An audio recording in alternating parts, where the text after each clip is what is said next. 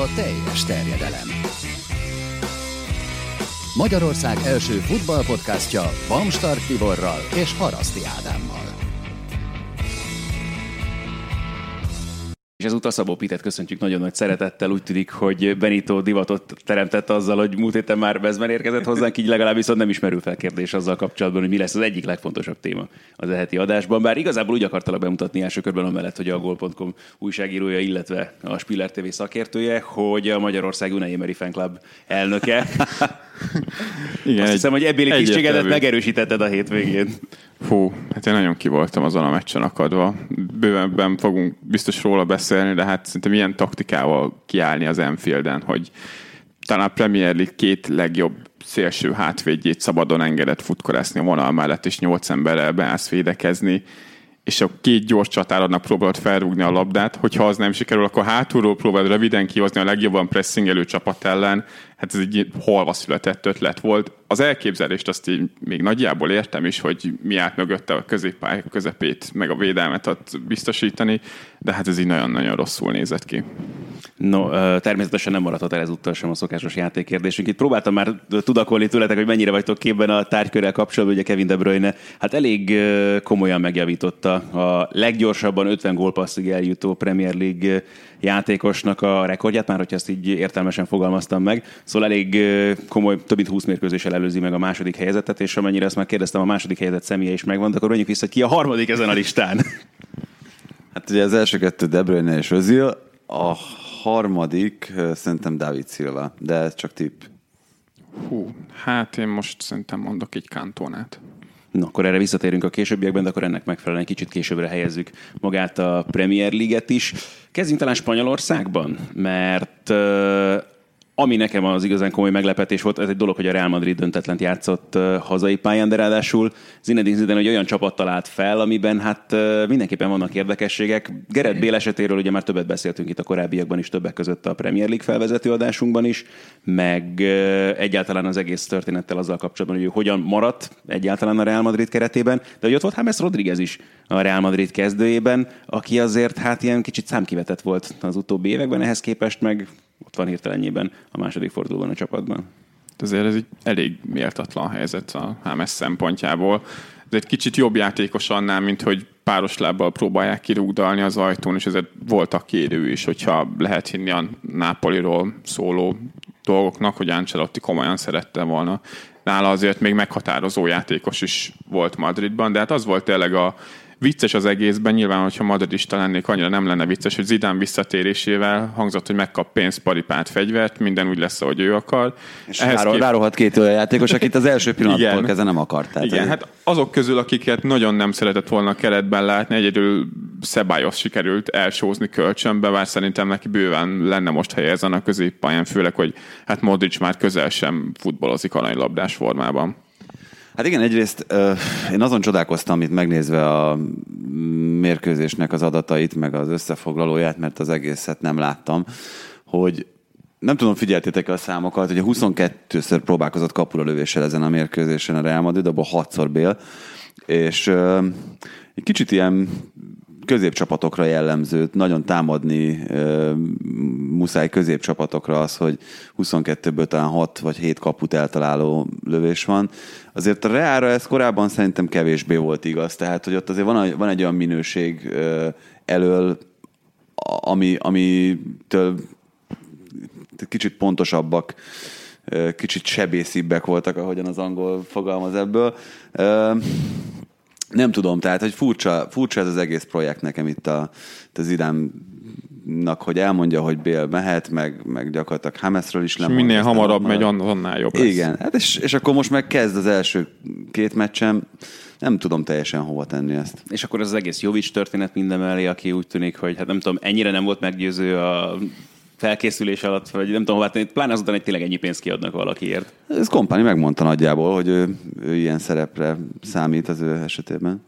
Szerintem egyébként érdekes, hogy maga az átigazolási időszak az nem sikerült rosszul a Reálnak, tehát szerintem tudatosan igazoltak. Tehát nem volt hülyeség, hogy a Marcelo utódjának elhozták a Mendit, az egyértelmű volt, hogy kell egy csatár, aki tud gólt lőni, azért Benzemának az előző idényben már ezen a téren sem ment rosszul, mondjuk nem is volt más, akiben mondjuk valamilyen szinten benne van a gól. De tényleg, egyébként a Real Madridra, főleg Zidane irányítása alatt bőven jellemző volt ez a kicsit sematikus játék. Ugye a BL győzelmek alatt főleg ez a beadás parádé ment, tehát hogy minden labdával Ronaldót keresik a 16-oson belül, most ez már nincsen. Most már távolról kell lövöldözni, mert teljesen sematikus az egész játék. Amikor BL-t nyertek, akkor is az volt az emberérzés, hogy itt vannak ezek a nagyszerű egyéniségek, csak csak magában a játékban nincsen semmi ötlet. Nyilván ahhoz a csapathoz pont az kellett, hogy Zidán kihozza belőlük az állatot, mentális felkészítésben. Nyilván a taktikához is valamilyen szinten hozzá tudott szagolni, milyen posztot teszi a játékosokat, milyen mozgással segítsenek. Azért Krósznak a szerepe az ott eléggé el volt tisztázva, és jól is működött. De hogy egy csapatot Zidán újra tud-e építeni, már pedig most tényleg erre lesz szükség és lehet, hogy Azár visszatérésével ez valamivel javulni fog, mert ismét egy, egy olyan támadó kerül majd be a gépezetbe, aki egyénileg tud nagyot hozni, azért a Chelsea-nél láthattuk, hogy a teljesen impotens támadójátékon Azár mennyit tudott segíteni, de hosszú távon szerintem Zidán visszatérése nem megoldás Madridban.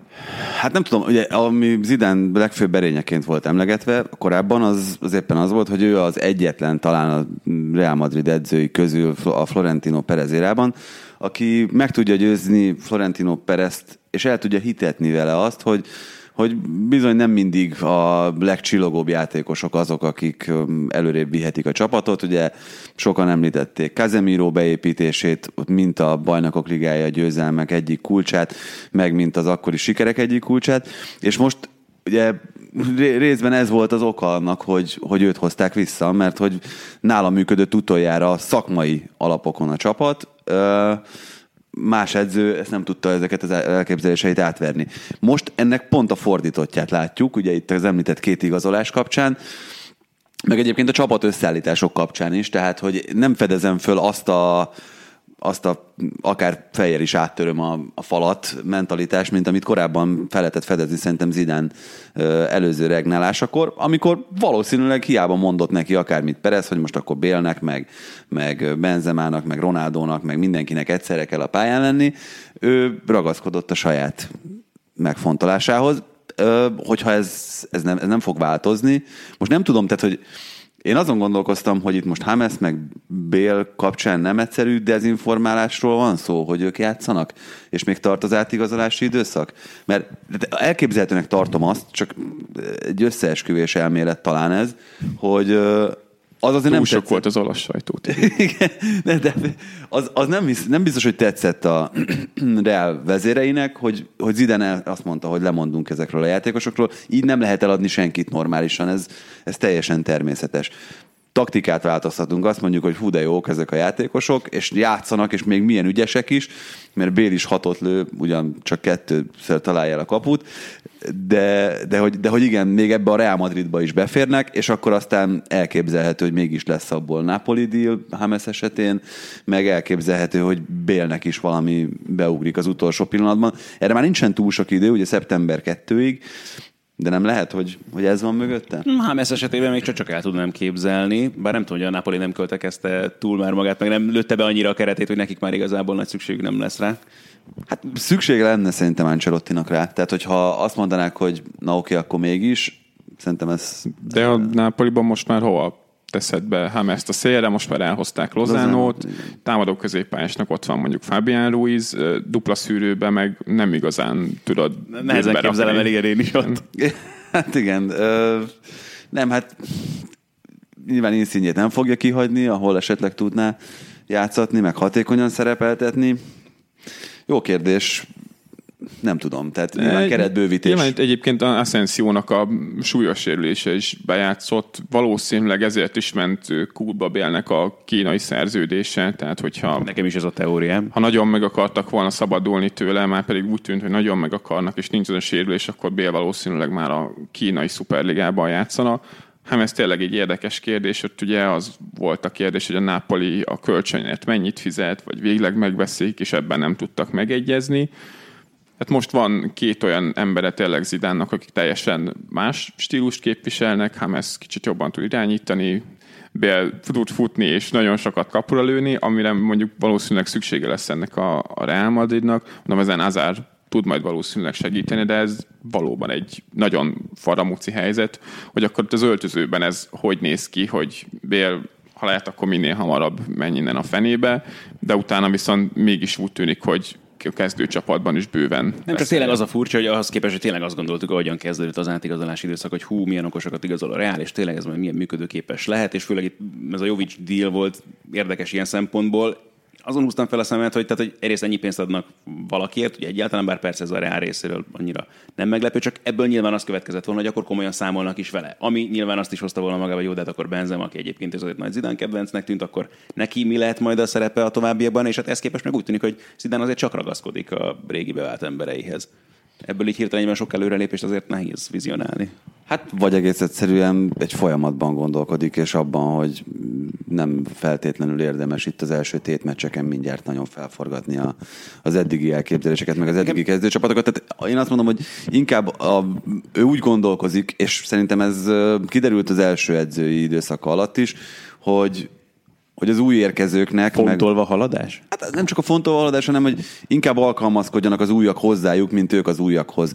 Nem, nem éreztem Zidánnál soha azt, hogy ő, ő valami nagyon-nagyon újat szeretne teremteni, tehát ő nem egy, nem egy forradalmár edző, ezt azért szerintem ennyi idő alatt bőven leszűrhettük, hanem az, aki abban hisz, hogy, hogy van egy működő rendszer, és ahhoz lehet az igazi problémát én nem is Zidán hozzáállásában érzem, hanem tényleg úgy, hogy mintha nem lenne harmónia, a, nem tudom, hogy egyáltalán létezik-e persze szakmai vezetés, hogy ilyesmi, vagy ezek alapján kételkedem benne, tehát mint hogyha nem egészen úgy igazoltak volna, mégsem vagyon az idén elképzelt egészen pontosan. Ez egész biztos, hogy így van. Tehát ö, szerintem ez ennyire nyilvánvalóan még egy csapatnál sem jelent, meg egy nagy csapatnál sem a történelem során, hogy, tehát, hogy ö, én, én azt mondtam erre, hogy szerintem mostobaság volt azt nyilatkozni az idának, amit, mert, mert saját magát blamálta ezzel, hogy nyáron tehát tényleg ez a minél hamarabb menjen el Bél, és aztán ott marad neki.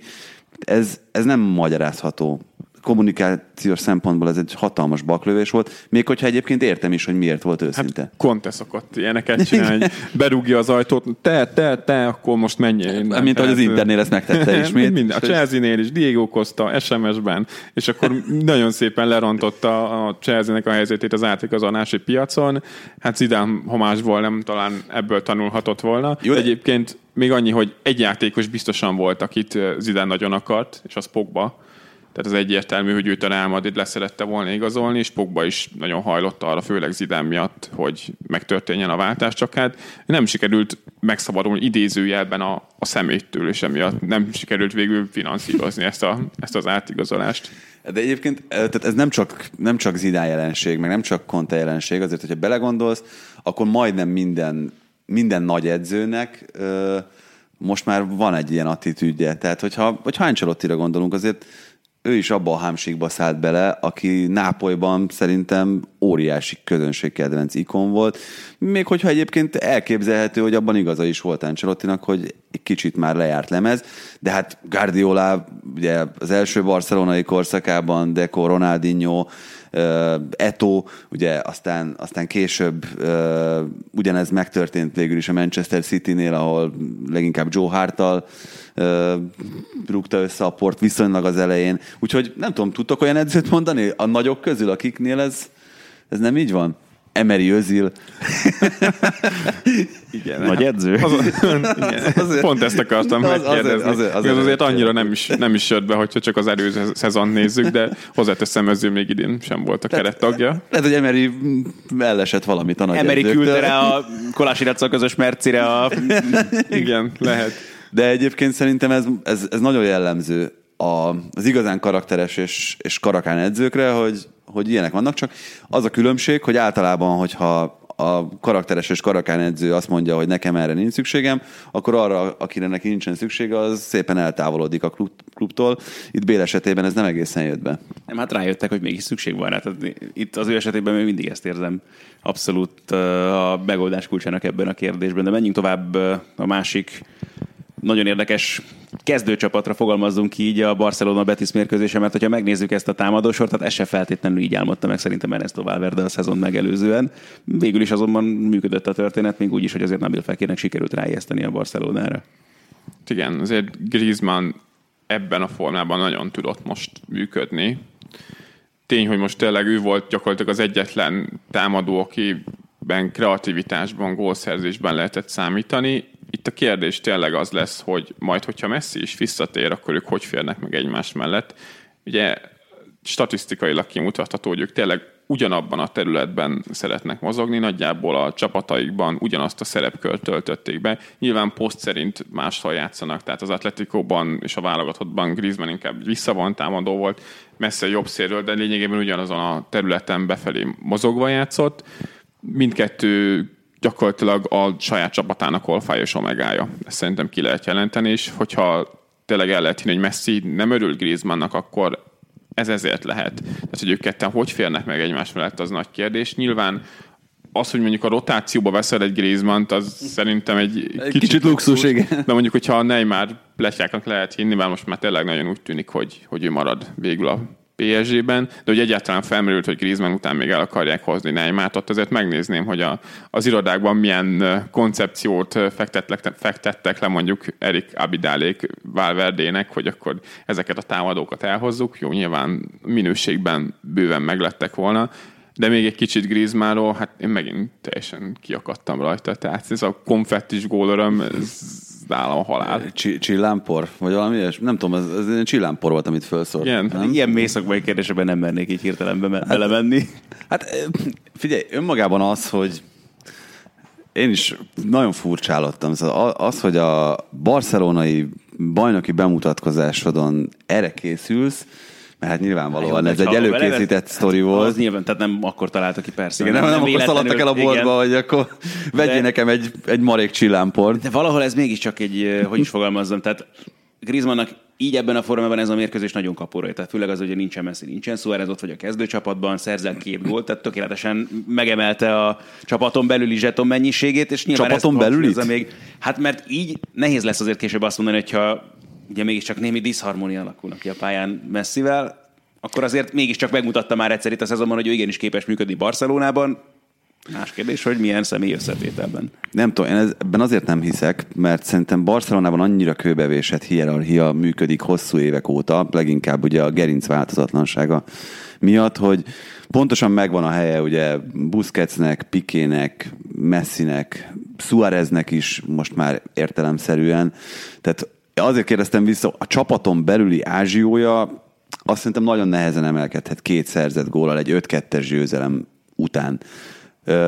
A közönség szemében, meg a meg a, talán a kívülállók szemében ez változhat, tehát ott, ott mondhatják azt, hogy na hát ez a Griezmann gyerek azért mégiscsak használható, meg tud ő gólokat rugni, meg hogyha ha nincs messzi, akkor, akkor van valakink, aki, aki egyébként hátára tudja venni a csapatot, de szerintem még mindig itt tart ez a történet. Jelen pillanatban egy, én nem tudok azért teljesen Barcelona szurkoló fejével gondolkozni, de valahol itt tarthat ez a, ez a történet, tehát hogy Messi-t, de Suárez sem tudja kiváltani még egy ilyen brutálisan drágán vett és korábbi csapatában vezérként játszó játékos, mint Griezmann.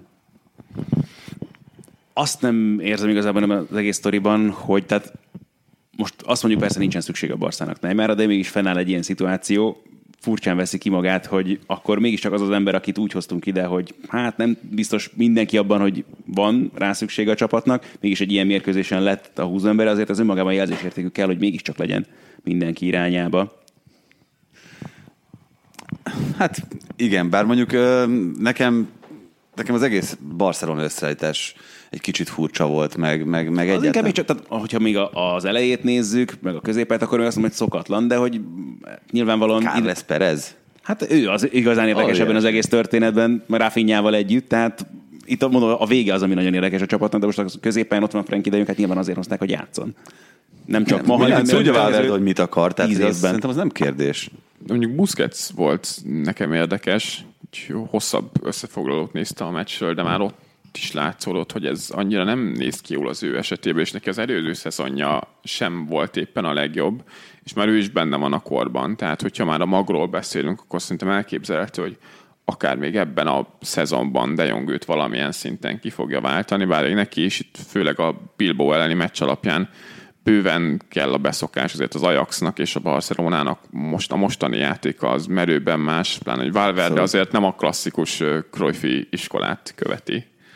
Hát, ha csak azt nézzük, hogy szerintem ennek utána kéne nézni, sajnos nem tettem meg, hogy hány méterre játszott az Ajax, és mennyire, mennyire Barcelona, de szerintem hát tíz, az Ajax több tíz méteres. Az Ajaxnak tényleg arra épült a játék, hogy kis háromszögeket, négyszögeket formáltak a pályán, kis játékokból bontották meg az ellenfelet, a Barcelona pedig tényleg széthúzza teljesen az egyébként sem kicsi pályát a Camp Nou-ban azért ehhez alkalmazkodni nyilván nem egy, meg nem két hét lesz De Jongnak sem. Hát egyrészt, másrészt meg Busquets tényleg abszolút ebben őt bele. Tehát, hogy ő, ő ezt csukott szemmel tudja. Én, az, én is azt gondolom egyébként, hogy bármilyen kiváló játékos is De Jong, azért, azért idő kell ahhoz, hogy ő ezt ebbe a rendszerbe adoptálódjon rendesen, úgyhogy hogy ő ő mondjuk olyan szintre kerüljön, mert szerintem a végeredmény az lesz, hogy olyan szintre kell, hogy kerüljön, mint Busquets, de ez egy kicsit hosszabb folyamat lesz, mint ahogy azt nagyon sokan gondolják. 75 millióért oda került, vagy annyi lesz majd a vége, hogyha a bónuszok is kifizetődnek, mert pedig azok nyilván ki fognak fizetődni de nem, nem, nem egy olyan játékost vett a Barca, aki, aki behelyettesíthető Busquets helyre, mondjuk nem is tudom, hogy van-e ilyen a piacon, akiről ez elmondható. Rodri, csak őt leigazolta a Manchester City. És hát... egyébként ez is érdekes, hogy mondjuk az Európa bajnokságon ki lesz a kezdő spanyol válogatottban, Busquets vagy Rodri? Az még nagyon messze van. Hát most jelen állapotában még azt mondom, hogy Busquets. Rodri azért szokja még a Premier League tempóját. Menjünk tovább Olaszországba, ha csak a végeredményt nézi az ember, hogy bennem egyből ez ugrott, vagy nekem egyből ez ugrott be, a Juventus első bajnoki mérkőzését megnyerte 1-0-ra Giorgio Chiellini góljával, gyakorlatilag... Szári beteg visszajött Semmi nem Allegri. hát főleg a kezdőt elnézve, meglátva azt a Matuidi Kedira 8-asban, ott Pjanic előtt, egyedül tényleg Higuain miatt jut eszébe az embernek, hogy ez Szári csapata. Mégiscsak ott van Szári. Na, tőle sem sikerült Mégiscsak ott van Higuain, mert ugye róla is úgy beszéltünk még itt egy héttel ezelőtt, hogy hát azért ott igen. Bármekkora kedvence is legyen Szárinak, nem valószínű, hogy főszereplő lesz az idén. Én megkínosztam magam azzal, hogy még szombat éjszaka, ilyen 11 óra tájban megnéztem ezt a meccset. Hát a második fél az, az nagyon rossz volt. Az első sem volt túl jó, de hát Szári is a fontolva haladás híve, azt, azt azért láthatjuk. Nem akarta az első pillanatban ráerőltetni teljesen a saját stílusát. Erre az egyébként alapvetően jól működő Juventusra, és szerintem ezt okosan is teszi. Biztos, hogy lesz, lesznek változások, de én szerintem el kell telnie legalább 6-8 fordulónak ahhoz, hogy, hogy az ő, ő karaktere az sokkal inkább meglátszom, vagy elképzelhető, hogy annyinak nem, de mondjuk a válogatott szünetig mindenképpen el kell jutnunk ahhoz, hogy, hogy ő, ő komolyabb változásokat merjen, merjen eszközölni, amitől már már szárisabb lesz a Juventus. A számomra nem kérdés, hogy át fogja alakítani ezt a Juvét. Tehát, hogy nem fog tudni kibújni a bőréből szár, és nem fogja azt mondani, hogy na, akkor mostantól csak az egy nullák meg a pragmatikus futball az, ami minket érdekel. Én nekem az az érzésem, most elnézve ezt a Juventus-t, hogy olyan minőség áll rendelkezésére, hogyha megnézed a padot is, meg, meg megnézed azt a keretet, hogy fú, te úristen, még hány ember az, aki, aki, aki csak Rabió ott ül a padon, meg, meg, Remzi meg Remzi. sem volt. Igen, tehát hogy, hogy hihetetlen, hogy milyen mélység van ebben a csapatban, és ebből, ebből kisülhet valami, valami nagyon jó, hogyha működőképes lesz az, amit Szári kitalált erre a Juventusra. Az, hogy ez micsoda pontosan, az még, még szerintem mindenki csak találgatja. Hát, hogyha a klasszikus szári volt nézzük, akkor mondjuk ott a középpályán szerintem adná magát egy Pjanic, Rabió, Remzi hármas, akkor nagyjából megvannak azok a karakterisztikák, amik ehhez kellenek. Pjanicot meg Rabiót nem tudom tökéletesen elhelyezni, mert azért Rabió, főleg amikor Verratti sérült volt még a kettő szezonnal ezelőtt, amikor még játszott is, akkor, akkor nagyon sokat játszott ebben a ö, védelemhez legközelebbi mhm. pozícióban, ami Pjanicnak a posztja jelen pillanatban, és ott nekem nagyon tetszett, rengeteget kérte el a labdát, ö, nagyon szépen el is osztogatta. Pjanic ezt tudja, ráadásul ugye rövid, hosszú labdákat váltogatva, szóval nem, nem is teljesen egydimenziós ebben a tekintetben. Lehet, hogy ha, hogyha Rabió is ott van, meg ott van mellettük Remzi is, akkor, akkor ez egy kicsit sok olyan játékosból, akik, akik kérik a labdát, akiknek szükségük van, és akik mondjuk a, az ellenfél kapujával szemben állnak. Hát Szerintem ez annyira nem probléma. A Rabió azért abban is nagyon jó szerintem, hogyha megkapja a labdát, akkor ő fel is tudja cipelni mondjuk a középpályán, azért elég jól tud cselezni. Elemzi szerintem az, aki leginkább beleillik mondjuk ebbe a koncepcióba, ahogy ő mondjuk a kapu elé tud érkezni, és a Chelsea-nél mondom én az egész szezonban ezt hiányoltam, hogy már összességében nem termeltek ott rosszul a középpályások, de ott leginkább az a Loftus Cheek dobta meg ezt a mennyiséget, aki a kupákban, Európa Ligában játszott, illetve a Premier League-ben csak a vége felé ő volt az, aki nagyon jól tudott érkezni a 16-oson belőle. Ilyen volt mondjuk a Napolinál Hamsik, illetve Alán, aki gyakorlatilag box-to-boxként be tudta játszani a középpályát. Hogy Hamsik helyére Rabió mennyire illik, illetve hogy Alán helyére Remzi, nyilván a kapu elő fel tud érni, és hogyha úgy van, akkor rá bőven lehet védekező szerepkört is osztani. Ugye Unai Emerynek tartott elég sokáig megtanul, hogy egyébként érdemes Remzit berakni középpályára, mert védekezésben, támadásban hozzá tud tenni.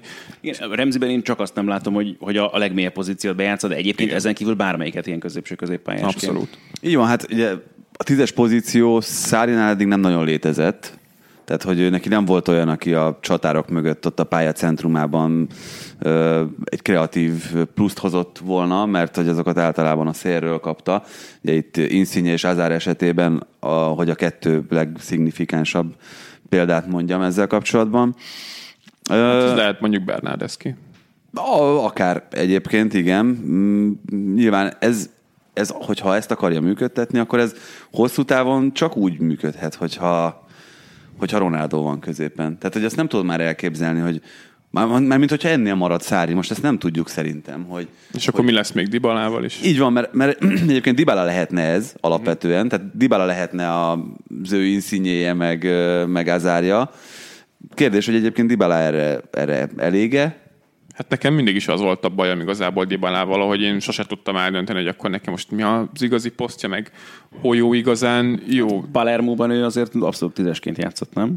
Ö, nem, ott, ott prima punta, tehát ott középcsatár volt, uh-huh. Vázquez volt mögötte a tízes. Ja, tényleg, jogos, bocsánat, igen. Tehát, hogy ö, ez egy nagyon érdekes dolog, mert, mert ö, Palermóban ő úgy tűnt föl, de szerintem nem a palermói szezonok voltak azok, amikben a legjobb volt Dybala, hanem az első júvés szezonja, ahol viszont pont, hogy a Vázquez féle második csatár szerepet játszatta el vele Allegri, és, és ott nagyon, tehát egyrészt gólok számában, azt hiszem 22-23 gólt szerzett abban a szezonban, és és ott élmény volt nézni. Nem véletlen, hogy, hogy a Juventus szurkolók közül sokan ott akkor megszerették, és bocsánat, és azóta is emiatt kedvelik őt, amiatt az első szezon miatt, még hogyha az azóta eltelt időszakban szerintem egyetlen egyszer sem tudta azt megismételni, legfeljebb időszakokra, meg meccsekre, amit ott láthattunk tőle, és ö, szerintem Allegri is ugyanilyen problémával küzdött, mint Tepit, hogy nem tudta, hogy,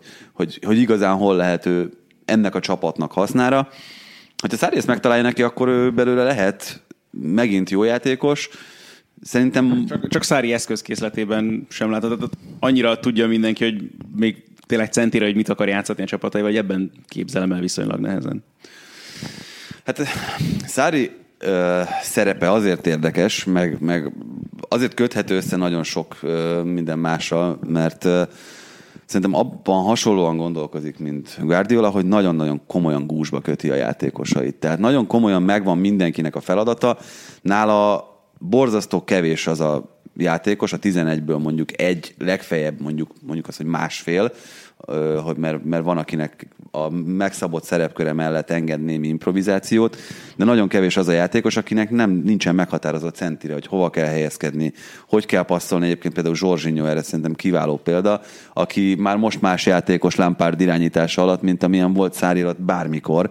Tehát, hogy valószínűleg Lampard nem azt kéri tőle, hogy csak a 8 méteren belüli passzokat vállalja be belsővel laposan, hanem, hanem akár mást is. Egészen, egészen biztos vagyok abban, hogy Szárinak ez volt az igénye felé, és ezt kérte Ugyanez tőle. egyébként szerintem Kovácsics, akinek szintén elég limitált szerepköre volt a, a Chelsea-ben, szerintem, bár nyilván nem az a játékos, aki a leggólerősebb és a legtöbb gólpaszt osztja ki, de például már most a, a Norwich elleni meccsen szerintem nagyon jól nézek ki, hogy előre tört a labdával, bejöttek Bizony. a csalék bátran, mert veszélyesebb passzokra is vállalkozni, nem, nem volt annyira limitált a szerepköre. Fogunk beszélni még a Chelsea-ről is mindenképpen szerintem, de akkor beszéljünk még gyorsan, röviden egy másik egy nullás mérkőzésről Olaszországból, mert azért nem ez volt szerencsére a sláger eredmény, vagy vannak ennél érdekesebb meccsek is a hétvégéről, de azért mindenképpen érdemes szerintem beszélni arról, hogy Gianpaolo bemutatkozása nem sikerült a legtökéletesebben a Milán kispadján. Hát az, hogy Csalhánolut azon a poszton játszatta, amin, az, azt kikérem magamnak. Tehát, hogy egyébként is szerint, szerintem egy, egy olyan játékos, aki a Milánnak már réges-régen el kellett volna felejtenie. Én, nekem az első pillanattól kezdve nem tetszik, tehát azért, mert volt egy jó szezonja a Leverkusenben. Nagyon jól tud lőni. Hú, és ez a végét igen. is jött az erényeinek felsorolása. Igen, de hát egyébként egy használhatatlan játékos szerintem alapvetően, főleg a modern futballban, tehát hogy ahhoz neki nagyon kevés az erénye, hogy, hogy ő, folyamatosan egy bajnokok ligája indulásra áhítozó csapatban játszon. A 4-3-1-es felállásban a háromban játszani a középpályán, meg, meg, meg azt szerintem egy teljes tévedés. Hát, hogy a védelem előtt mondjuk ki lesz az úgy mondhatosra szerintem Biglia a, a legesélyesebb, de mellette mondjuk szerintem Benasser lehet az. az Benasser. Paketa, azért Hát vannak ott... Pakéta inkább előrébb. szerintem tízesként. Tehát Gattuzolán azért nem nagyon látszódott, hogy ő tudja szintén, ahogy Dybala esetében is, hogy neki mi a megfelelő szerepkör. Ebben a 4-3-1-2-ben ott a csatárok mögött azért már ő jobban nézhet ki, és kiegyensúlyozottabb lehet. Milánnal azt érzem egyébként, hogy megvan szintén az állomány, tehát arra, amire, amire a Milán vágyik, hogy mondjuk a negyedik helyen végezzen, arra szerintem ez, ez elegendő lehet ez a csapat. Hát nem, nem nézett ki jól ez az első meccs, az, az tény. Viszont nagyon jól néztek ki a hétvége késő esti, vagy későbbi időpontban rendezett mérkőzései. Kezdjük azzal, amit tegnap játszottak, mert utána a másik meccsről majd könnyebben tudok átkötni Németországra, és ti már tudjátok azt is, hogy miért, de akkor kezdjünk tényleg tegnap a Róma mérkőzésével, meg ugye egyáltalán ezzel a Róma-Genova tengelyel, mert uh, amíg a Láció viszonylag könnyedén hozta a saját meccsét, addig a Rómáé hát igencsak eseménydúsra sikeredett. Rómának eseménydús meccsei lesznek, hogyha Fonszéka így képzeli el a, a csapatjátékát, ahogy elképzelte. De tőle nagyjából ezt is vártuk egyébként, nem? E, Igen, de hát az, hogy mondjuk Cengiz Ünder e, fönn van a pályán egyszerre e, Jackoval, meg Kluivertel, az a védekezésnek olyan szinten És a... akkor mondjuk ott van még Zanioló is. E, Igen. Danilo még szerintem még, még, még, még a négy közül a legtöbbet tesz, de az a, az a védekező futball szembeköpése, ami, ami ott zajlik jelen pillanatban Rómában, ami furcsa egy, egy olasz nagy A csapat Róma esetén. az lesz most Olaszországban, mint a Chelsea Angliában. Egyébként nem rossz szerintem az analógia. Nagyon jó meccsei lesznek a Rómának, abban biztos vagyok. Hát Mancini szerintem fog ennél jobban játszani, ugye most nem ő volt a kezdő, hanem Juan Jesus. Florenzi szerintem jó lehet, majd, majd meglátjuk. Zappa Costa jó igazolás volt itt az utolsó pillanatban, úgyhogy ezzel mondjuk azt is, azt a lehetőséget is megkapta Fonseca, hogy Florenzit egyel előrébb játszassa majd idővel. A Genoa meg, meg egy tök izgalmas csapat lesz, amiről itt beszéltünk is a szériá beharangozóban, úgyhogy ennek mind a kettő csapatnak majd, majd jó lesz nézni a, a meccseit. Na és mit szóltak akkor ez a Nápoli meccshez? Hát ott egyrészt a Fiorentina engem lenyűgözött, az, hogy, hogy Montella fölküldte úgy ezt a Csikó csapatot, hogy hihetetlen bátran nekiugrottak a torkának ennek a Napolinak, ami, ami szerintem nem is értette, hogy, hogy egyáltalán itt miről van szó, vagy hogy, vagy hogy mitől alakul így ez a meccs. Ahogy Ö, nagyon, nagyon izgalmas csapat lesz pont emiatt a Fiorentina, ezekkel a, az egyébként rendkívül tehetséges játékosokkal, és hát az ugye azért valamilyen szinten beszédes, hogy itt az első fordulóban Boateng és Ribery is csak csereként állt be, meg lehet az egyensúlyt, szerintem ez, ez, egy, ez egy Montellának való munka, úgyhogy az, az, az jó lesz, meg az, az érdekesen alakul. A Napolival kapcsolatban meg azt éreztem, hogy hát egy egyrészt olyan nagyon sok minden nem változott az előző évhez képest, de okosan igazolt a Napoli azért alapvetően azokra a posztokra, amiket meg kellett erősíteni, és attól függetlenül, hogy mennyire izgalmas volt a Fiorentina, valahogy az embernek mégis az volt az érzése végig, hogy azért mindig rúg egy gólt a, a Napoli, hogyha, hogyha nagyon szükséges, még hogyha ahhoz ilyen ilyen kamu 11-esek, meg, meg ilyen szituációk is kellenek, amikből a Napoli gólok születtek. A támadósor az egyértelműen mélyebb lett így, hogy Lozánót is sikerült végül megszerezni, azért azt mondom, hogy Mertens, Milik, Insigne, Kaihon, Lozánó bevethető a támadósorban, azért nagyon jól néz ki, meg mögöttük a középpályán is az a Fabián Ruiz Alánnal, Hát én Manolas kapcsán vagyok kicsit skeptikus, azért neki az előző szezonja sem sikerült már olyan jól. Na, Sőt, ez, egy, ez egy izgalmas történet ígérkezik mm. Tibivel. Hát nem, nem volt jó az előző szezonban, de szerintem azért nem volt jó, mert Fáció játszott mellette. Tehát Kulibáli mellett sokkal jobb lesz jobb futballistának látszania. Ez szerintem azért érdekes, mert az alapvetően Manolász is egy ilyen agresszívabb középhátvéd, és Kulibali is benne is ott van ez a proaktivitás, hogy ki fog, ki fog ki mögött biztosítani. Ez nem feltétlenül szokott szerintem mindig jól működni, hogyha két ilyen típusú védőt összeeresztesz.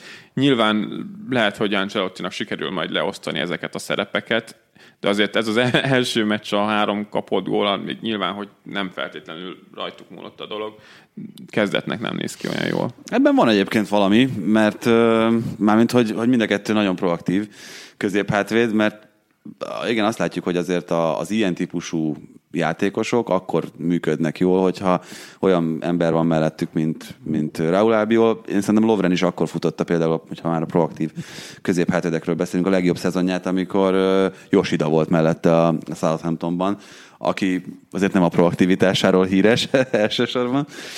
Uh, úgyhogy... A hősöket éneklünk meg, Maja Yoshida. igazából csak egy, egy játékos típusról van szó, aki, akit lehet, hogy jobb közép-hátvédét tesz másokat. Mondjuk most azon gondolkozom, hogy, hogy egy ilyen legendás, hogyha már Olaszországban mondjuk egy legendás példát hozzak be, Nesta és Mihajlovics működött, és ők proaktívak voltak mind a ketten. Hát azért Nestának mindig is kicsit letisztultabb volt a stílus, hogy finoman fogalmaznak.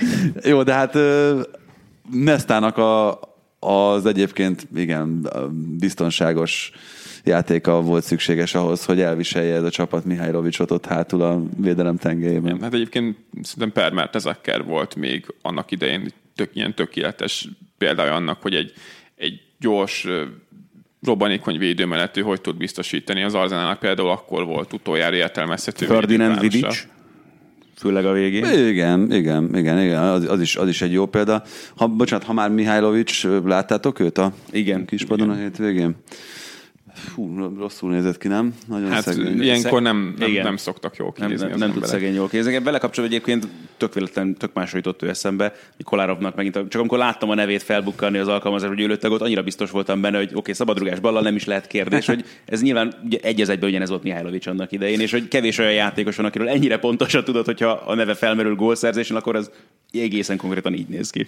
Igen, ráadásul ugye ez is egy ilyen óra által megítélt. Én nem láttam, amikor bepattant a labda, hogy ez tényleg a gólvonal mögé pattant a felső lécről. Csak visszatérve tényleg Mihajlovicsra egy gondolat erejéig,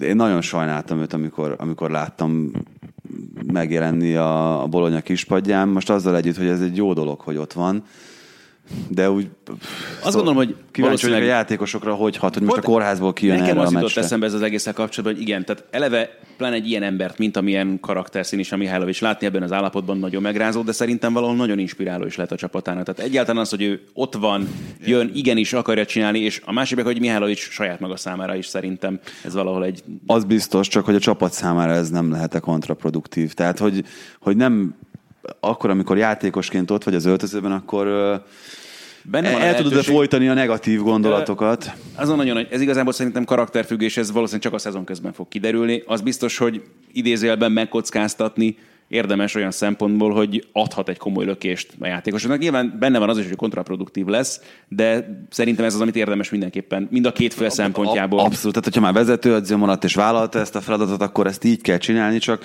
csak most, hogy ez, ez úgy materializálódott ez a dolog, most elgondolkoztatott engem legalábbis, amikor megnéztem.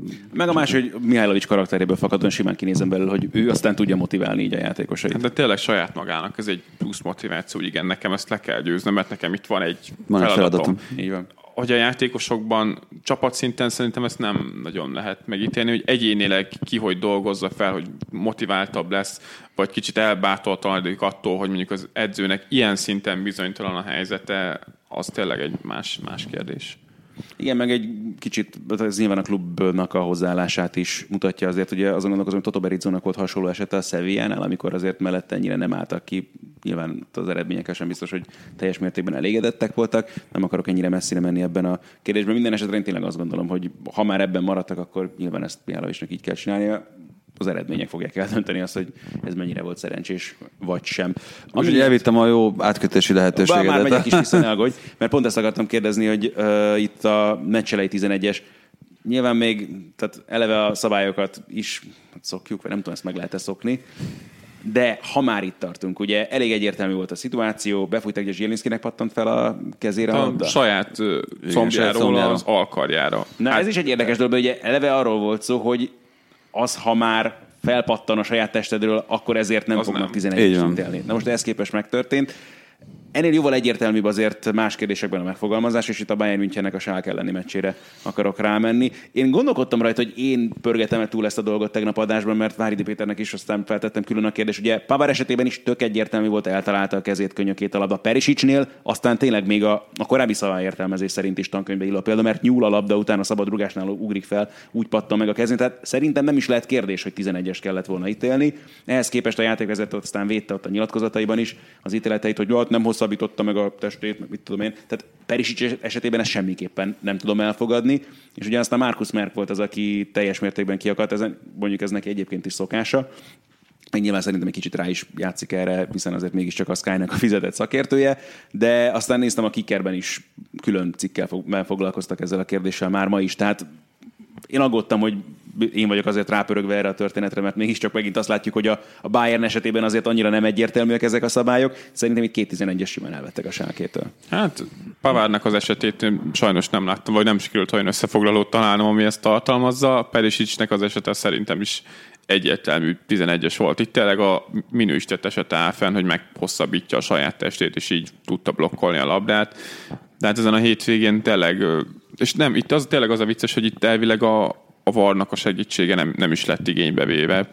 Hát az, hogy bocsánat, tehát Perisic esetében ugye nem ment ki a játékvezető megnézni, vagy nem hívták oda, egyszerűen megelégedett azzal, amit mondtak neki ezek szerint a videóbírói szobából, de ezt erre mondta azt Markus Merk, hogy az a probléma ezzel, hogy pontosan az ilyen húzások teszik hiteltelen, vagy veszik el a varnak a hitelét, és a szurkolók ebbe vetett hitét, és ez a legnagyobb probléma. Hát ez volt egésszel. egyébként itt a Tottenham Newcastle meccsen, és ha kicsit ki tudunk térni erre, Meg a City meccsen is, Igen. szerintem. Tehát, hogyha Hát két egyértelmű 11-est úgy nem adtak meg, hogy a videós szobában visszanézték, rászóltak a, a bíró fülére, és itt tényleg ö, akkor változtatható meg a pályán meghozott ítélet, hogyha egyértelmű esetről van szó, de olyankor is a videós szobában javaslatot tehetnek a döntés megváltoztatására. Igen, itt az a, az a nagyon nagy különbség egyébként, hogy te is azt mondod Ádi előbb, hogy nem, ki sem ment a bíró megnézni.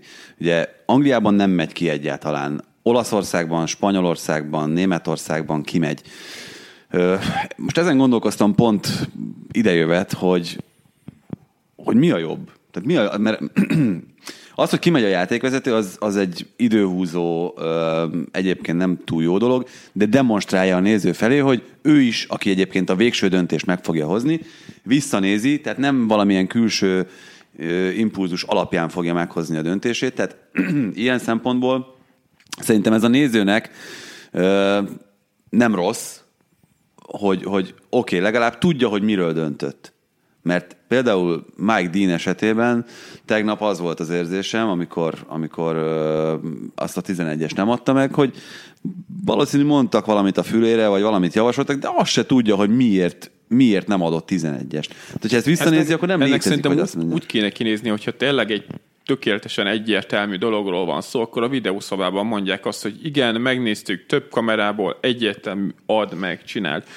És az a baj, hogy vannak tök szubjektív dolgok, amikor tényleg egy 11-esnél sem feltétlenül tudod eldönteni, hogy most ezt meg kell adni, vagy nem kell, és olyankor kell szerintem a játékvezetőnek megadni a lehetőséget arra, hogy revizionálja a saját döntését és megnézhesse. Pont, pont eszembe tegnap a Hertának a meccsén este, hogy a Wolfsburgban játszottak, 40 másodperc után, vagy 20 másodperc után kapott egy 11-est a Hertha a meccs elején. A lassításból tök egyértelműen látszott, hogy nem tudát, hanem a labdát rúgták el. Kész, kiment a játékvezető, három percen keresztül vacakoltak azzal, mire sikerült akkor eldönteni, és ő is ott nézegette, mondom, arra szerintem nem feltétlenül alkalmas körülmények között, hogy akkor most tényleg a labdát találtak el, nem találtak el. Ilyenkor ebben az esetben tényleg én azt mondom, hogyha ennyire egyértelmű, egy szakképzett bíró engedélye rendelkező hát Ugyanazok a bírók ülnek ott is, van. mint akik a pályára kifutnak. Tehát, hogy ez az egész történet is csak azt mutatja, hogy nyilvánvalóan ez a rendszer még nincsen tökéletesen kitalálva, de az meg a másik, hogy a VAR sem elég segítség feltétlenül minden játékvezető számára.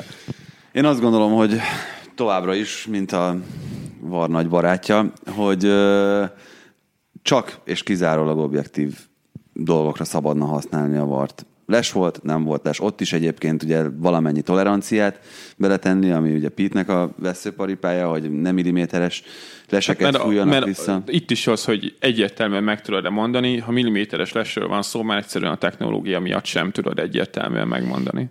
Vagy, vagy a másik az, hogy, hogy akkor teljesen zéró toleranciát kell alkalmazni a kezezésekkel kapcsolatban, ami egyébként szerintem egy hülyeség, mert ne kelljen már célba lőni a 16-oson belül azért, hogy 11-eseket kapjál.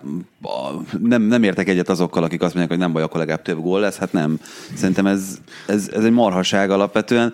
Tehát tudjuk meg azt a vartól, hogy a 16-oson belül történt a szabálytalanság, hogy kint volt-e a labda előtte, tudjuk meg azt, hogy, hogy lesen volt-e a támadó a, a gól előtt, mert ezek egyértelműen eldönthető dolgok. A legtöbb esetben a legviccesebb az, hogy nem magával a, a varral, mint technológiával van a probléma, hanem a szabályalkotó testületben módosítgatnak hülyeségeket, és vannak dolgok, amik továbbra sem egyértelműek. Fú, ezt a nyilatkozatot láttátok? A Brexit eset? Hát a, a, agyam eldom, Az Európai Unió lehet, lehet nem mondja hülye, meg. De tényleg. Mert ezt, pedig én lemaradtam el. elmesélem a sztorit, csak ilyen Hollowaynak egyébként nagyon nagy barátja voltam sokáig itt a Blackpoolos időszaka miatt elsősorban, mert ezt a csapatot én nagyon csíptem meg ő. Tényleg ilyen klasszik, régi vágású angol, picit a Cluffy vonalat követően, hogy is fogalmazzak, hát semmiképp extrovertált menedzser. Most megkérdezték a véleményét itt pont az ilyen, a különböző szabályváltoztatásokról, meg a varral kapcsolatban, és mit mondott, hogy a, hogy azt is azért változtatták meg, mert hogy az EU ránk erőlteti az akaratát, és hogy ezért kell a Brexitnek végbe mennie. Most utána 87 millió helyről kaptam, meg, ne felejtsük el, hogy a, a szabályhozó testületnek a fele továbbra is kötelező jelleggel brit, hiszen ugye, ja, mert ugye ez volt az indok, mert hogy a mi játékunkban nem mondja meg nekünk az EU, hogy mit kell csinálni. és így néztem, mondom, hogy ember, ezt tényleg a saját száddal ki tudod mondani a fejedből? De utána elmondta, hogy ő ezt nem így gondolta, azt már mondta, hogy amúgy, hogy... nem is értem komolyan. Hát mondom. tipikusan ez az inkább négy fal között legyen hülye. Tehát. Így van, tehát Fú, nem is tudom, erre akartam viszont elindulni. Ja, tudom még, a hétvégének a számunkra egyik kellemetlen következménye volt, Szalai Ádám nem volt ott ugye a keretben sem a Hoffenheim Bremen elleni mérkőzésén. Jó kérdés, hogy mi lesz neki majd a folytatás. Ugye a Hoffenheim egyrészt megnyerte a saját meccsét, az meg a másik, hogy tehát elég egyértelműen igazoltak a posztjára több játékost is. Ugye Sargis Adamian került most be a kispadra, ugye Robert Scott volt az előző mérkőzésen is a kezdő csapatban, ugye Belfodil most már ugye cserekén beszáll, vagy a rendelkezésére tudott állni. Szintén Alfred Schrödernek szóval nem azt mutatják ezek a jelek, hogy Ádámmal komolyan számolnak ebben a szezonban. Ne legyen igazam persze, csak hogyha már ugye hallottunk sokféle plegykát azzal kapcsolatban, hogy mi lehet neki a jövő, akkor lehet, hogy még itt azért az utolsó egy hétben az átigazolási időszakban az ő nevét még fogjuk hallani. Hát azért ő többször megcsinálta, megtette azt, hogy már szinte teljesen leírt állapotból vissza tudott térni, úgyhogy ilyen tekintetben nem féltem akkor, hogyha esetleg a csapatnál marad. Ő szerintem pont az edzés munkájával győzte meg annak idején Nagelsmann is, aki eleinte szerintem hasonlóan nem számított hát rá. meg eleve, tehát így barami intelligens játékosról beszélünk, az ő mozgása, a mezőny munkája szerintem bármelyik csapatnak a használa válna. Nyilván egyébként nem feltétlenül a legtechnikásabb játékosról beszélünk, ezért futballozik mondjuk idézőjelben csak a Hoffenheimben, de hát Thomas Tuchel is számított rá, Julian Nagelsmann is számított rá, és ők azért napjainknak mondhatjuk, hogy a legtehetségesebb edzői közé tartoznak. Ez szerintem nagyon sokat mond. Nekem Szalai nagy liblingem, én vére mennék bárkivel, hogy a, az ő képességeit megvédjem, és tényleg, hogyha lehet, hogy neki pont Nagelsmann távozása neki fog a legtöbbet ártani ilyen szempontból, hogy az új edző mennyi, mennyire tudja beépíteni a saját elképzeléseibe. Azt szerintem biztos, hogy ő egy topligában szeretne maradni. Felmerült az, hogy visszatér esetleg Mainzba. Azt szerintem nem is lett volna feltétlenül egy rossz opció. Mondjuk egy török kaland, azt szerintem már nem, nem néznek ki olyan jól, még hogyha ott többet is játszana. Hú, nagyon érdekes ezek. Ez a török kaland, meg, meg Görögország, csak tényleg egy, egy kitérő, mert talán ide illik leginkább. Közvetítettünk egy bajnokok ligája mérkőzést a szerdai napon, ugye az olimpiákhoz verte Rommá a, a Krasnodárt, szerintem nagyon jó meccs volt, abszolút bajnokok ligája szintű, és uh, Rutka Jánossal, Rudival ültem a stúdióban, meg Fehér Csabival, és ő mesélte, hogy egy futbalistának ugye ő Megyeri Balázs ügynökeként a, a, elég sokat járt Aténban, és azt mondta, hogy nem tud jobb csapatot elképzelni, most bármennyire is furcsán hangzik, mondjuk ezen a szinten, mint az olimpiákhoz, ahol 30 meccset megnyersz egy szezonban, hihetetlen önbizalmat építesz, ott vagy a tengerparton. De azért az előszezonban el tudták bukni a bajnokságot. Igen, igen, csodálatos környezetben, de hogy imádnak az emberek, tehát hogy, hogy valami olyan millió vesz körül, hogy teljesen mindegy, hogy gyakorlatilag te mit csinálsz a pályán szinte, akkor is mindenki veled akar fotózkodni, mindenki veled akar ölelkezni, nagyon jó kajákat eszel, tökéletes időjárási körülmények között. Tehát, hogy itt ez a török kaland... Én mindjárt megbánom, hogy nem lettem fotosítás, nem igazoltam Görögországban. De, de most nem, csak hogy a szakmai szempontok mellett, amit mondasz, hogy a török kaland az nem biztos, hogy jó lenne, azért vannak ilyen dolgok, amik, amik nem biztos, hogy az ő lelkének rosszat tennének, hogyha, hogyha Törökországban sztárolnák. Hogy a valami... Szakmailag az abszolút egy vállalható történet. Tehát, így nem hiszem, hogy amiatt bárkinek aggódnia kellene, hogyha tényleg egy török vagy egy görög élcsapatba kerülsz. Hát csak szerintem úgy nézek, Szalaiban... Snyder a végén. Adjuk pufika lelátom, de Szalajban szerintem van akkora ambíció, hogy addig szeretne topligában játszani. És ez nagyon becsülendő. Ez nagyon becsülendő. Tehát, hogy ez, ez abszolút pozitívum szerintem. Az meg a másik fel, hogy igen, hogy, tehát, hogy idézőjelben ugye messziről érkezett edző, hogy mit gondol róla, amikor először találkozik vele. Abszolút látom én is azt a potenciált, meg bizonyította azért már Ádám is többször azt, hogy igenis fel tud állni ilyen helyzetekből, és neki igenis van egy olyan eszközkészlet akkor, hogy megint ezt a szót használja, amit korábban Szárinál, ami különbözik, és egyébként szerintem a Hoffenheim legtöbb támadójától különbözik jelen pillanatban is. És ami igenis használható, bármennyire is feltétlenül valaki elsőre azt gondolná, hogy nem biztos, hogy illik a legmodernebb elképzelésekbe, de pontosan Nagelsmann esete mutatja azt, hogy igenis lehet őt használni egy ilyen csapatban is, és használat tud lenni egy ilyen edző játékának is. Na de akkor sok felé kalandoztunk már a korábbiakban, akkor menjünk tényleg Angliába, már csak azért is, mert hogy ott is bőven történtek érdekes események, volt ugye egy nagyon komoly rangadó is, de mielőtt annak neki mennénk, akkor tényleg beszéljünk egy kicsit erről a Lampard féle Chelsea-ről, aminek a győzelmének azért örültem nagyon, mert csak hogy a gólszerzőket megnézzük, akiket talán a leginkább megtaláltak ugye itt az első fordulóban, Mason Mount és Tammy Abraham voltak ennek a győzelemnek a letéteményesei. Hát Mount szerintem már United ellen sem mozgott rosszul. Michael Cox csinált is arról egy elemzést, hogy ő hogy, hogy játszotta be a Luxo mögötti területet, tehát taktikailag, amit Lampard kért tőle, azt valószínűleg végrehajtotta. Nyilván mourinho azért szerződtette a Sky, hogy ott majd ő, ő ugyanolyan nagyokat mond, mint a sajtótájékoztatóin. Utána Leszter ellen, meg főleg az első fél szerintem Mount volt az egyik kulcsember, hogy ott a letámadásával Andy itt gyakorlatilag ott a gólnál rommálázta, de utána folyamatosan nyomás alá helyezte, és benne ez a jó, hogy nagyon sokféleképpen lehet használni. Hogy a Darbyban még nyolcasként használta Lampard, itt már volt tízes, kirakta már a, a bal szélre, és tud letámadni, üres területeket bejátszani, nagyon jól olvasta a játékot, tehát benne tényleg nagyon sok minden van. És ez az első három forduló szerintem ezt mindig igazolta, nyilván ezt nem fogja tudni 38 fordulón keresztül fenntartani, és ez szerintem Ébrahamre is igaz, akinek meg tényleg jó jött, hogy jött ez a két gól, főleg itt a, az európai szuperkupa meccs után, ahol őt is ezért betalálták a Twitteren a különböző nagyon intelligens emberek. Itt valahogy itt a kiagyott 11-esek és a rasszizmus nagyon Az valahogy összefügg, igen, az, az elmúlt hetekben. elmúlt hetekben. Nekem az jutott eszembe arról a meccsről, meg egyáltalán a Chelsea idei teljesítményéről, hogy mennyire nagy szerepe van az edzőnek. Tehát, hogy ugye sokan ezt mondják, hogy, hogy hát persze itt úgyis csak a játékos keret, meg, meg egyéb dolgok a meghatározóak, hogy kinek jutott volna Lampardon kívül eszébe Mason Mountot és Temi Abrahamet a kezdőcsapatba jelölni az első négy tétmérkőzésből hármon.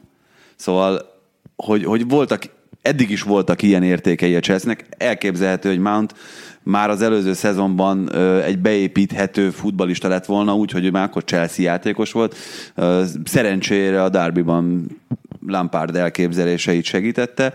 Ugyanez a helyzet Abrahamről, aki ugye a Chelsea-nél középcsatárt keresnek, nem tudom mióta, drogba óta gyakorlatilag, és itt van egy Kölcsön ilyen... adogatták És igen, és itt van volt egy ilyen gyémánt. Már évekkel ezelőtt volt egy brutális nagy jó szezonja a Bristolban, akkor el kölcsön adták azt Swanzihoz, egy borzalmasan rossz csapatban kellett játszani, jól emlékszem, öt gólt rúgott azoknak is a nagy részét ősszel, de tényleg tehát ott semmiféle kiszolgálást nem kapott, és most a, az Aston Villában megint aztán talán 26 gól az át a championshipben, tehát a képességei abszolút megvannak. Hát a Chelsea ilyen szempontból tényleg óriás temető azért. Én pont tegnap Twitzből írtam be a közös csoportom ugye ezt a Gil Vicente Braga mérkőzést, ahol Eduardo védett a Braga kapujában, aki ugye ott volt a világbajnokságon a portugál csapatban. Kesztyű nélküli kapus. Papíron Európa bajnok, az Ricardo volt. Ricardo. Ricardo, persze. Eduardo védett ugye a Genoában is néhány évvel ezelőtt, igen, igen. de hogy egy nagyon jó kapus, szerintem. A tegnapi meccsen is voltak nagyon komoly bravúra, és az jutott eszembe, hogy Vili Caballero volt ott ugye a kispadon az előző szezonban is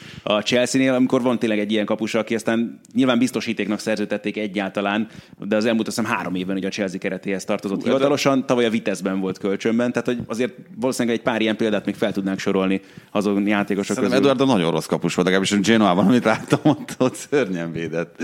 De aztán azért mondom, hogy lehet, hogy, lehet, hogy pont más időszakait kaptuk Ja, hát el. mondjuk aztán Caballero-ról is lehet, hogy ma legalább másként gondolkodnak, mint ja, a persze, hát most nyilván caballero sem tartom világklasszis kapusnak, de, de igen, de hát attól függetlenül le- simán lehet, hogy voltak olyan jó időszakai, mind a kettőnek, Eduardónak is, ami alapján másképp gondolkozik az ember róla.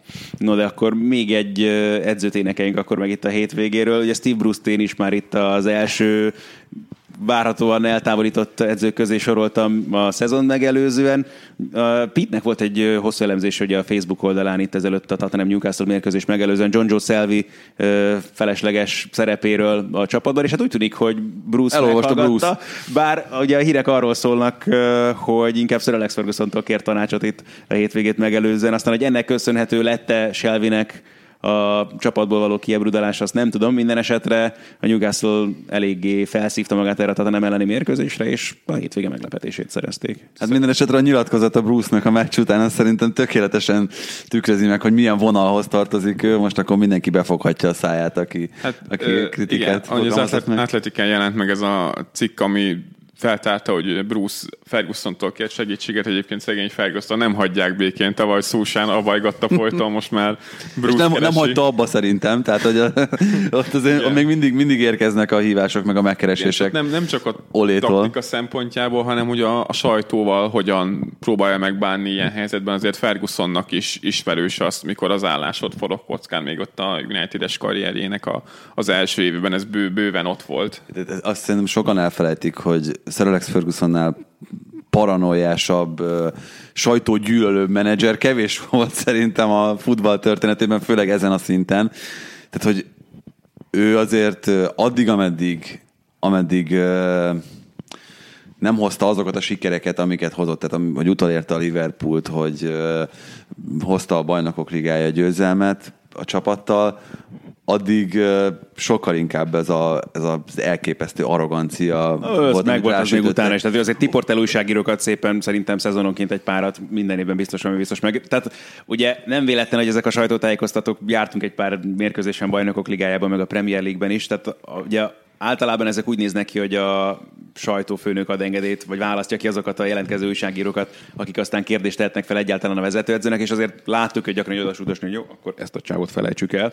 Tehát ő azért ezeket a dolgokat is ilyen elég autoritár módon kezelte. Hát nagyon durván. Én- én Szerintem ezt meséltem már itt a, itt a podcastban, amikor voltam egy förgi sajtótájékoztatón, egyszer Kolozsváron, és oda is eljött egy csomó angol újságíró, és az, hogy, hogy gyakorlatilag az ötből hárommal nekiállt vitázni, az nála teljesen természetes volt, tehát hogy nem válaszol, ne kérdezzél már ilyeneket, tehát majdnem mindig, mindig ez volt a, a kezdete a válaszának. De egyébként, és akkor és a, a, a csúcsa ennek az egész sajtótájékoztatónak az volt, amikor valaki lóversenyről kérdezte őt, és akkor hát azon meg teljesen kiakadt, ugye, mert hát ugye volt érdekeltsége benne, de hát bajnokok ligája, csoportmérkőzésre készülünk, és hagyjatok már ezzel, ezzel a marasságot. Tehát nyilván azért nem lehetett egyszerű elviselni ezt, de hát nem is adott, vagy nem is nagyon rejtette véka alá az ezzel kapcsolatos megvetését Fergie, amikor, amikor ilyen helyzetbe került. Igen, de tényleg a lényeg, hogy bejöttek valószínűleg a tanácsai Bruce-nak már elve ezzel a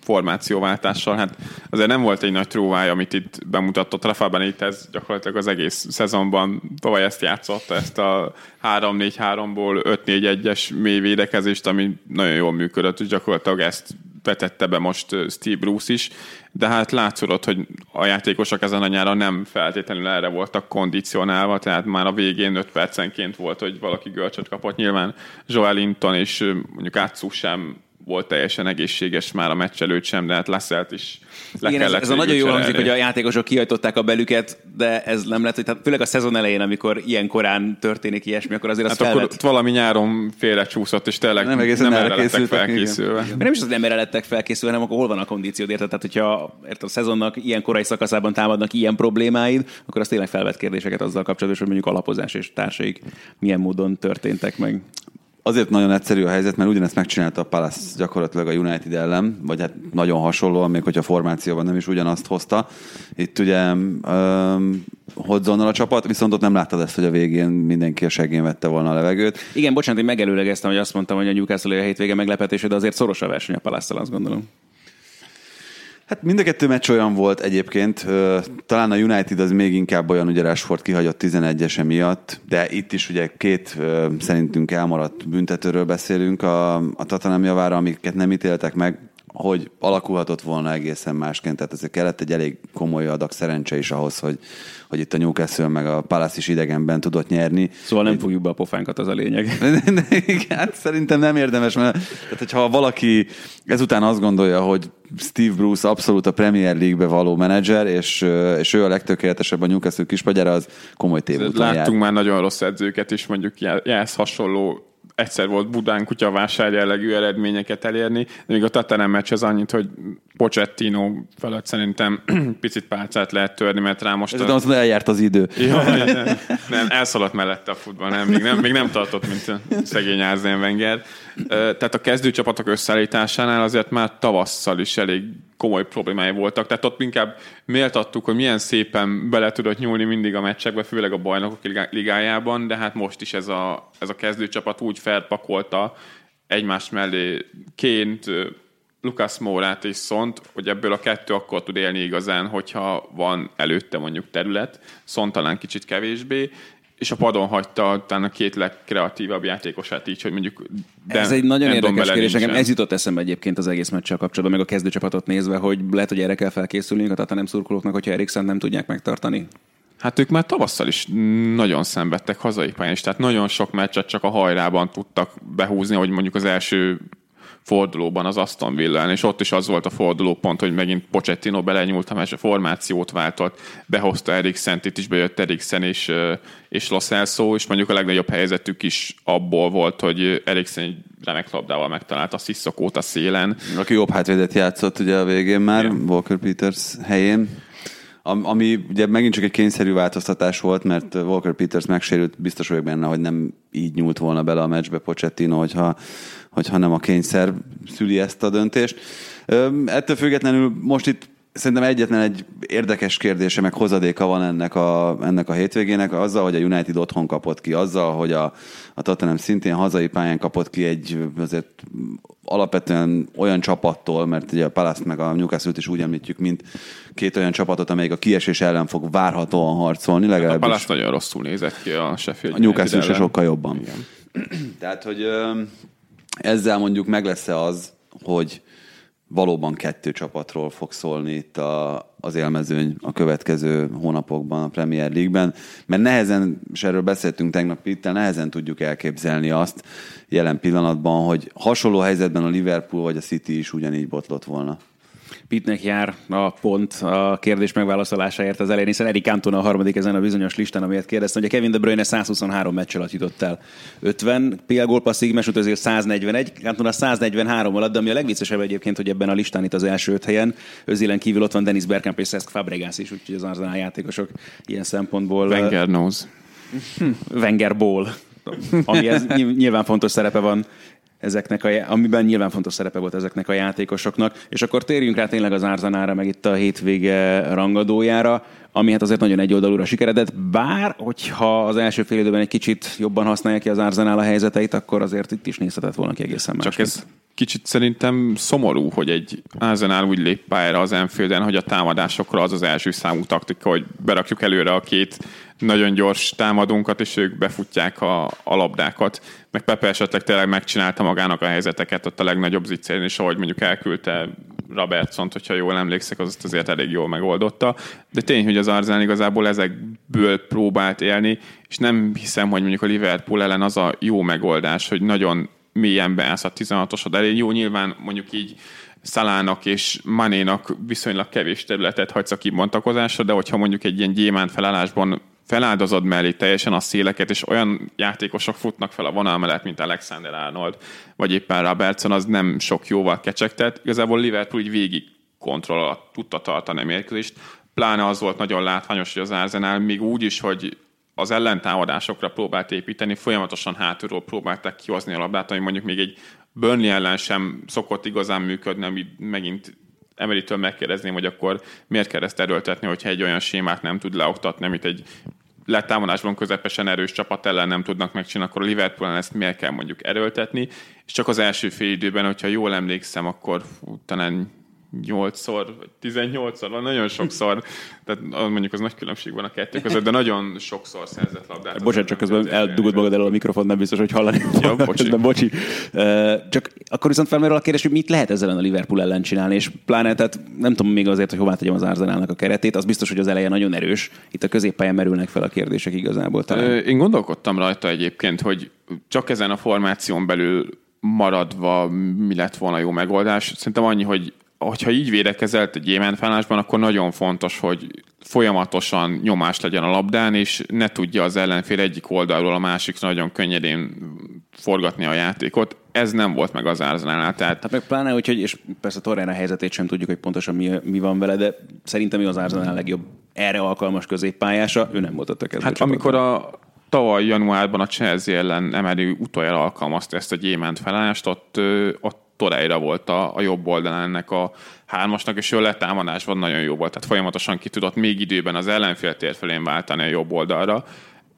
Genduzi ebben nem biztos, hogy a legjobb megoldás, pláne úgy nem nézett ki már, hogy neki nagyon sokszor már szinte a jobb hátvéd helyére kellett visszalépni a Robertsonnal, és igazából így meg kinyert pont a pályának a közep, amit a leginkább akart Emery védeni, és hát Jackának kellett már gyakorlatilag mindenhol feltűnni, és össze-vissza futtatták ezt a középpályás hármast. Nagyon nem nézett ki ez nagyon jó, főleg, hogy Emery nagyon sokáig nem is nagyon tudott mit kezdeni a helyzettel, pedig tőle nem meglepő, hogyha már a fél időben megpróbálja eltakarítani a saját piszkát.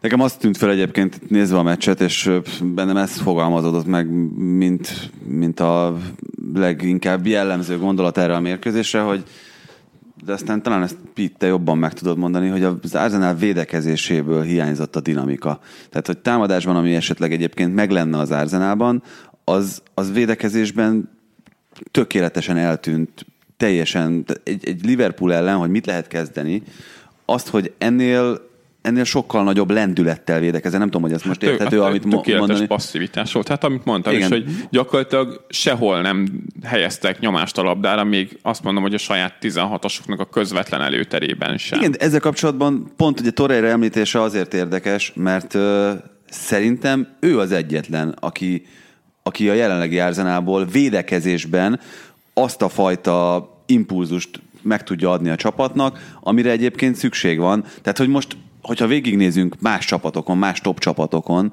ahol, ahol fel van építve szépen a védekezés, akkor, hogyha már itt említettük Manolásnál vagy Kulibelinál, pont az a fajta proaktivitás hiányzik például az Arzenálból jelen pillanatban, amivel esetleg meg lehetne zavarni az egyébként kézilabdás módra adogató majd a Tottenhamet is, egyébként ezt fogja csinálni, szerintem Pochettino is, és a Liverpoolt is, meg a Manchester City-t is. Tehát, hogy erre nincsen játéka ezzel a jelenlegi állományjal az Arsenalnak, és ez nem feltétlenül csak hát Emery, csak hibája, ez... Emery hibája az, hogy ő ilyenkor nem használja Torreirát szerintem, de ott meg nem tudjuk, hogy mi a És hogy ebben, a eleve ebben a mentalitásban és felfogásban küldik a csapatot. Egyetértek, de Torreira ebben nagyon jó, hogyha nyomás alá kell helyezni az ellenfelet. Szerintem az Arzenában hozzá hasonló játékos, de szerintem a Premier League-ben is nagyon kevesen vannak, akik azt, akik azt az intenzitást tudják ilyen helyzetben hozni, mint ő de azért, hogy Emery idegenbeli rangadókon folyamatosan így küldi ki a csapatát, tehát az előző idényben a leglátványosabb a City elleni meccs volt a, az Etihadban, ahol, ahol nem gyémántban, de egy 4-4-2-ben Kolásinátszal a bal oldalon szintén ilyen nagyon passzívan beálltak a, a saját térfelükre, és gyakorlatilag várták, hogy a City felépítse a támadásait. E, ezt mondjuk egy kis csapattól akkor el lehet nézni, hogyha tényleg úgy megszervezik a védekezést, hogy lövés sem engednek az ellenfélnek, de úgy, hogy az Arzenálnak igazából nem működik maga a védekezés része sem. Igen, de most akkor tehát az Arzenát akkor hová tesszük most akkor a kis csapat, nagy csapat relációban, és anélkül, hogy itt bárkiben forgatni akarnék tört meg hasonló dolgokat. Az utóbbi évek eredményei alapján nehéz az igazán nagyok közé tenni, főleg itt beszélgettünk erről a bizonyos szériájáról, most már ugye 25 mérkőzés óta nem tudott a legjobb hat ellen idegenben nyerni a Premier League-ben ez egy magáért beszélő dolog sajnos. Hát meg az is, hogy harmadik szom... éve az Európa Ligában játszanak. Tehát ennél többet szerintem nem kell mondani. De, lehet, hogy szomorú lesz, amit mondok. Nyilván Emerybe is bele lehet kötni ebbe a, ebben a történetben, viszont minőség, nagyon komoly minőség, top minőség csak elő van az Arsenalban. Azt hiszem, hogy ez végszónak is tökéletesít ennek a hétfői adásnak a végére, de természetesen, ahogyan azt már az előző szezonban is megszokhattátok, csütörtökön jövünk majd még egy extra adással, amiben hát, többször is szóba kerül például a Athletic itt a korábbiakban már a mai adásban. Erről is szó lesz, meg úgy egyáltalán arról, hogy Európában és lassan azért Magyarországon is miként alakul át itt a hagyományos, ha úgy tetszik, offline média és az online médiának a viszonya kapcsolata, vagy mennyire olvad egymásba, mennyire olvad az, az online világba mindez, úgyhogy ezzel fogunk majd csütörtökön foglalkozni. Várunk titeket majd akkor is. A mai segítséget külön köszönjük Pitnek, meg majd azt is, amit ebben az adásban is fog nekünk nyújtani. Nektek pedig megköszönjük azt egyrészt, hogy meghallgatatok minket, más pedig, hogyha tetszett az adást, tegyétek meg, hogy feliratkoztok a különböző csatornáinkon. Ugye megtetitek mindezt most már a YouTube-on is, akár az Apple podcastokon keresztül, vagy a SoundCloudon, vagy bármilyen podcast követő alkalmazásban. Ezzel sokat segítetek nekünk is. Köszi a figyelmet. Sziasztok! Sziasztok! Ez volt a teljes terjedelem. Magyarország első futballpodcastja Bamstart Tiborral és Haraszti Ádámmal.